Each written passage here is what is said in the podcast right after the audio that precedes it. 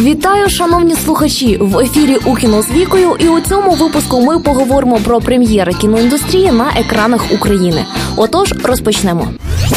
Need for Speed – спрага швидкості. Обговорювати сюжет у фільмах про круті тачки заняття не тільки невдячне, але навіть ідіотське. Яка різниця, наскільки він банальний, нелогічний і нудотний? Шанувальники гарного кіно все одно на такий фільм не підуть, а шанувальники автомобілів плювати на нього хотіли. Тому поговоримо про машини. Їх тут досить багато від маслокарів до сучасних концептів, плюс до всього поліцейська автотехніка, вертоліт та інше. Цей фільм нудно гламурний настільки, наскільки огламурилась колись сама гра Need for Speed. Що стосується автотрюків, то тут, начебто, все в порядку, хвацько, динамічно і сучасно. Однак, якщо придивитися, виявляється, що трюки виконані в більшості своїй за допомогою монтажу, а щось запаморочливе від досвідчених каскадерів ми попросту і не помітимо. Чи правда, що можна ось на такій швидкості перестрибнути з машини на машину? Нова автофраншиза програє за всіма статтями головному конкурентові форсажу. І гонка гірше, і трюки не запам'ятовуються, і герої якісь не бойовикові. А сюжет повторюється однаково дубовий у кіно з 13 березня. Повітряний маршал.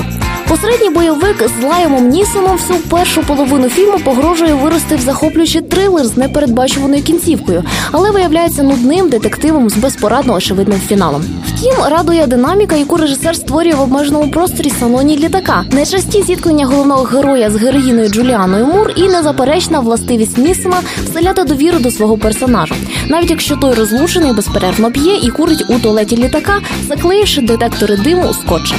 Практично всі критики сходяться на тому, що фільм сильно розчаровує у фіналі, але все залишає враження непоганого прохідного бойовика для втомленого до кінця тижня бородатого глядача у кіно з 14 березня. Одержима у популярного старшокласника не життя, а малина, красень, спортсмен, комсомолець. До нього липнуть всі ровесниці, вчительки, випадкові дівчата з вулиці, але одного разу в його житті починають відбуватися дивні і лякаючі речі. Атмосфера страху згущується, тривога зростає, і автори пропонують глядачеві здогадатися, хто ж тероризує красення блондина. Та це ж його дивна приятелька брюнетка. Ми її бачили на постері з ножем у руці. Подібні фільми в США знімають часто і багато, і завжди на DVD. Поки дизайнер малює обкладинку, режисер уже забув про своє дітище і знімає новий ширвжиток. Відверто слабкий трилер не примітен нічим, хіба що крім тим самим блондином, якого грає Лука Стіл, майбутній хавок з людей Ікс у кіно з 15 березня. Вітер дущає. Герой фільму Конструктор Зіро Хорікосі проектував бойові машини для імператорського флоту, в тому числі й знаменитий Зеро.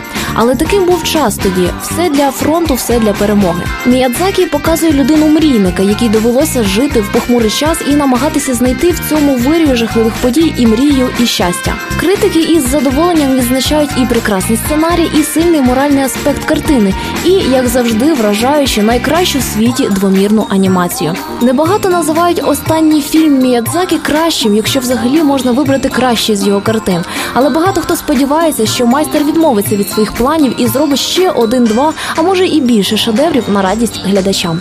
Міядзакі у своїй картині показує, що майстер своєї справи не може бути ніким кращим.